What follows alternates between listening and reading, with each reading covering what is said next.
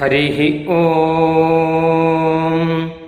वषट्ते विष्णवास आकृणोमि तन्मे जुषस्व शिपिविष्ट हव्यम् वर्धन्तु त्वा सुष्ठुतयो गिरो मे यूयं पात स्वस्तिभिः सदा नः हरिः ॐ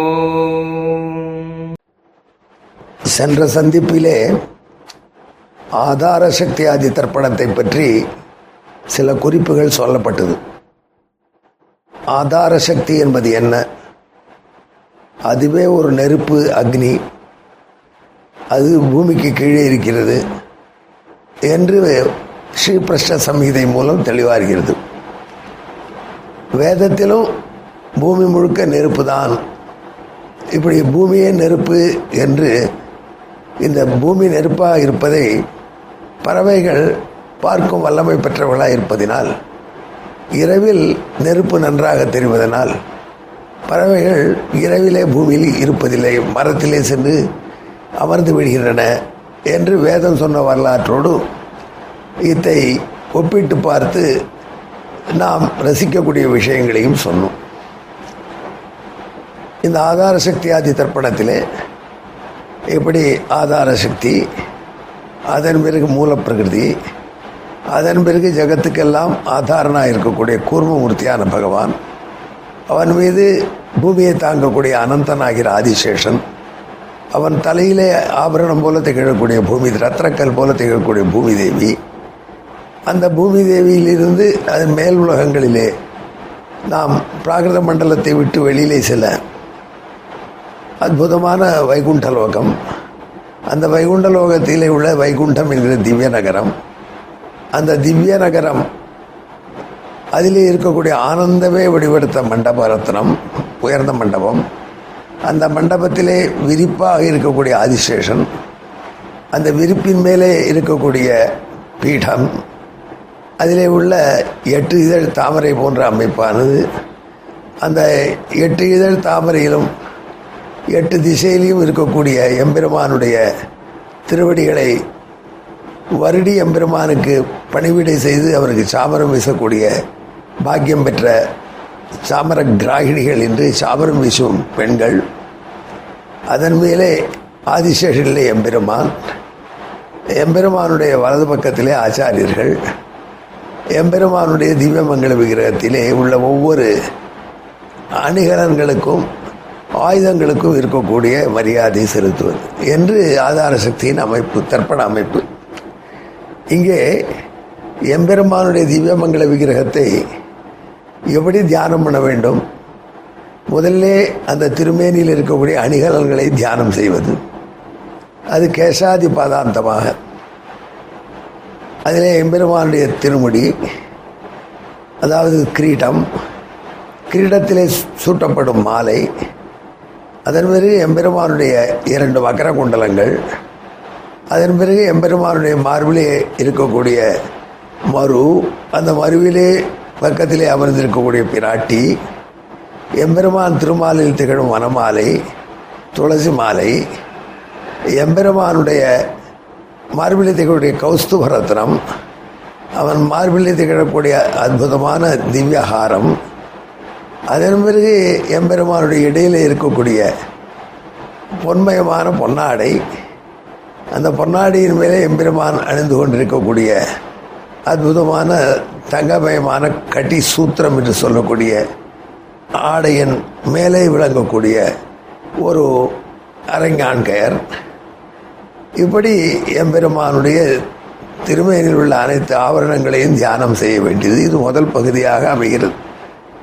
அதன்படி எம்பெருமானுடைய வலதுபுறம் மேற்கையிலே தாங்கியிருக்கக்கூடிய சக்கரத்தாழ்வான் எம்பெருமானுடைய திருக்கரங்களிலே இருக்கக்கூடிய இந்த சக்கரத்தாழ்வான் தவிர வலது பக்கத்திலே எம்பெருமானுடைய இடுப்பிலே சொருகிய நாந்தகம் என்கிற கட்கம் வாழ் தாமரைப்பூ எம்பெருமான் கையிலே வைத்துக் கொண்டிருக்கிற தாமரைப்பூ எம்பெருமானுடைய இடது தொழிலே திகழும் பாஞ்சஜன்ய சங்கம் அந்த எம்பெருமானுடைய இடது கரத்தில் இருக்கக்கூடிய அவர் பிடித்திருக்கக்கூடிய கதை ஷார்கம் என்கக்கூடிய வில்.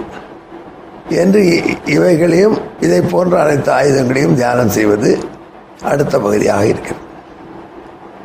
இந்த தியானத்தை ஸ்ரீபிரஷ்ண சம்ஹிதை அழகான ஸ்லோகங்கள் மூலம் காட்டியிருக்கிறது. ஒருமுறை ஸ்ரீரங்கம் கோபுரம் கட்டி புகழ் பெற்றிருக்கக்கூடிய ஸ்ரீமத நாற்பத்தி நாலாம் பட்டம் ஜீரவர்கள். அவர்கள் ஆறாவது ஆழ்வானை மங்களாசாசனம் செய்யார். திருக்குடந்தையில் முகாமிட்டிருந்த பொழுது அப்பொழுது எம்பெருமானுடைய திருமேனி அழகை இங்கே இந்த நித்தியம் அர்ச்சனை செய்யும் கட்டத்திலே எப்படி தியானம் செய்ய வேண்டும் என்று ஸ்ரீபிரஷ்ண சம்ஹிதை காட்டுவதை அடிப்படையாக அந்த ஸ்லோகங்களை கொண்டு அர்ச்சகர் எம்பெருமானுடைய திருமேனி அழகை வர்ணித்தார். உருகி போய் நின்றார் முக்கூர் அழகேசிங்கர் அப்படிப்பட்ட ஸ்லோகங்கள் அங்கே உள்ளன.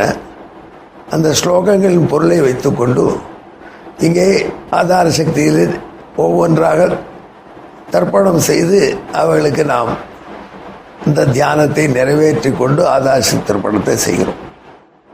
அதன் பிறகு எம்பெருமானுடைய திருப்பாதுகைகள் எம்பெருமானுடைய இருக்கையாக இருக்கக்கூடிய ஆதிசேஷன் எம்பெருமான் முன்னாடி இருக்கக்கூடிய கருடாழ்வார் பெரிய திருவடி அப்புறம் விஸ்வக்சேனன் அவருடைய பரிசனங்கள் அதன் பிறகு எம்பெருமானுடைய நாலு திருக்கோயில் வாதிலும் இருக்கக்கூடிய இரண்டு இரண்டு ஆக எட்டு துவாரபாலகர்கள். அப்புறம் எட்டு திசையிலும் உள்ள குமுதாதி கணாதிபர்கள். இவர் அனைவரும் நன்றியோடு நினைத்து தியானம் செய்து தர்ப்பணத்தை செய்வது என்ற முறையை நம் பெரியோர்கள் வைத்திருக்கிறார்கள். இது அவசியம் செய்யப்பட வேண்டிய ஒன்று. இந்த ஆதார சக்தி ஆதி தர்ப்பணத்தை செய்வது தியானத்துக்காகவே ஏற்பட்டது என்று நாம் உணர வேண்டும். அந்த தியானத்திலே அந்த திருமேனியின் அழகை நாம் ஒன்றொன்றாக ரசிக்கிறோம். நினைத்து அஞ்சலி செலுத்துகிறோம். அந்த திருமேனியின் தியானம்தான் நம்ம நமக்கு நலன் தரக்கூடியது. அம்மணி தேவநாதாச்சாரிய சுவாமி என்று மகான் நாவல் பாக்கத்திலே எழுந்தெழுந்தார் அந்த சுவாமி மீமாசையில் பிரசித்தமான வித்வான். நல்ல ஆராய்ச்சிகள் வேதத்திலே செய்திருக்கிறார். பல அற்புதமான நூல்கள் மகரிஷியின் சரித்திரம் போன்ற நூல்கள் தந்திருக்கிறார். அந்த மகான் ஒரு சிறிய துணுக்கடியிடம் சொன்னார். திருப்பதியிலே ஒரு வீட்டிலே குடியிருந்த பொழுது அந்த வீட்டுக்காரர் சந்தியாவந்தனம் செய்வார். சந்தியாவந்தனம் முடிந்த பிறகு ஸ்ரீரங்கமங்கலத்தையும் கருணாநிவாசம் என்ற ஸ்லோகத்தை சொல்லி நான்கு திசையில் உள்ள திருவரங்க தெம்பெருமான் திருவேங்கட தெம்பெருமான் காஞ்சிபுரம் தெம்பெருமான் திருநாகபுரம் தெம்பெருமான் இவரை தியானம் செய்கிற மரபு நம்மிடம் இருக்கிறது. அந்த இவர் குடியிருந்த வீட்டிலே இருந்தவர் சந்தியாவந்திரம் செய்வதற்கு எவ்வளவு நாழி எடுத்துக்கொள்வாரோ அதனை விட கூட நாழி இந்த நான்கு பாதங்களையும் சொல்லி ஒரு ஸ்லோகத்தை அதை எம்பெருமானுடைய நான்கு திவ்ய தேசத்தையும் வர்ணிக்கிற ஸ்லோகத்தை சொல்ல எடுத்துக்கொள்வாராம். செருக்கு நோக்கி நின்று திருவரங்கமே தியானம் செய்து அரங்கத்திலே எம்பெருமான் பள்ளி கொண்டு இருக்கிற காட்சியையும் நம்பெருமான் இருக்கின்ற காட்சியும் தியானம் செய்து மெல்ல வடக்கு நோக்கி திரும்பி திருவேங்கடப்பள்ளியானை தியானம் செய்து. அப்புறம் தேப்பெருமாள் அப்புறமாக மேல்கோட்டை திருநாரணன் என்று தியானம் செய்வாராம். அந்த ஸ்லோகத்துக்கு ஏற்றபடி. சந்தியாவதனத்தை விட இதுக்கு நிறைய நாழி ஆகிறது என்று கேட்டாராம். அவர் இல்லத்தில் கூடியிருந்த அம்மணி சுவாமி. அந்த வீட்டுக்காரர் சொன்னார் என்ன செய்வது? திருவரங்கத்தை சென்று தியானம் செய்வதற்கு நேரமாகிறது. அதுதான் உண்மையான விஷயம். தியானம்தான் இங்கே முக்கியம். அப்படி தியானம் செய்து ஆதார சக்தி ஆதி திரைப்படத்தை தினந்தோறும் நாம் ஸ்ரீ வைஷ்ணவர்கள் அனைவரும் சமாசிரமான தினத்திலிருந்து அவசியம் செய்ய வேண்டிய ஒரு முக்கியமான செயலாக ஆன்றோர்கள் விட்டிருக்கிறார்கள். அதை நாம் அனுஷ்டிப்போம். இது வேதானுஷ்டானத்தை சேர்ந்தது என்று முன்பே நிரூபித்திருக்கிறோம். இனி அடுத்தபடியாக நாம் தேவரிஷி பிசு தர்ப்பணம் என்று காண்டரிஷி தர்ப்பணத்தை பற்றியும் சுருக்கமாக சொல்லி பிரம்மயத்தை பற்றி ஏற்கனவே சொல்லியிருக்கிறோம். அதன் மேலே உபாசனத்தை பற்றி விடும் ஹரி ஓம். பிரம்ம பிரவாதிஷ்ம तन्नो माहासीत् ॐ शान्तिः शान्तिः शान्तिः ஹரிஹ ஓம் நாங்கள் வேதத்தை ஓதுகிறோம் வேதம் எங்களை கைவிடாமல் காப்பாற்றட்டும் ஸ்ரீமதே ராமானுஜாய நமः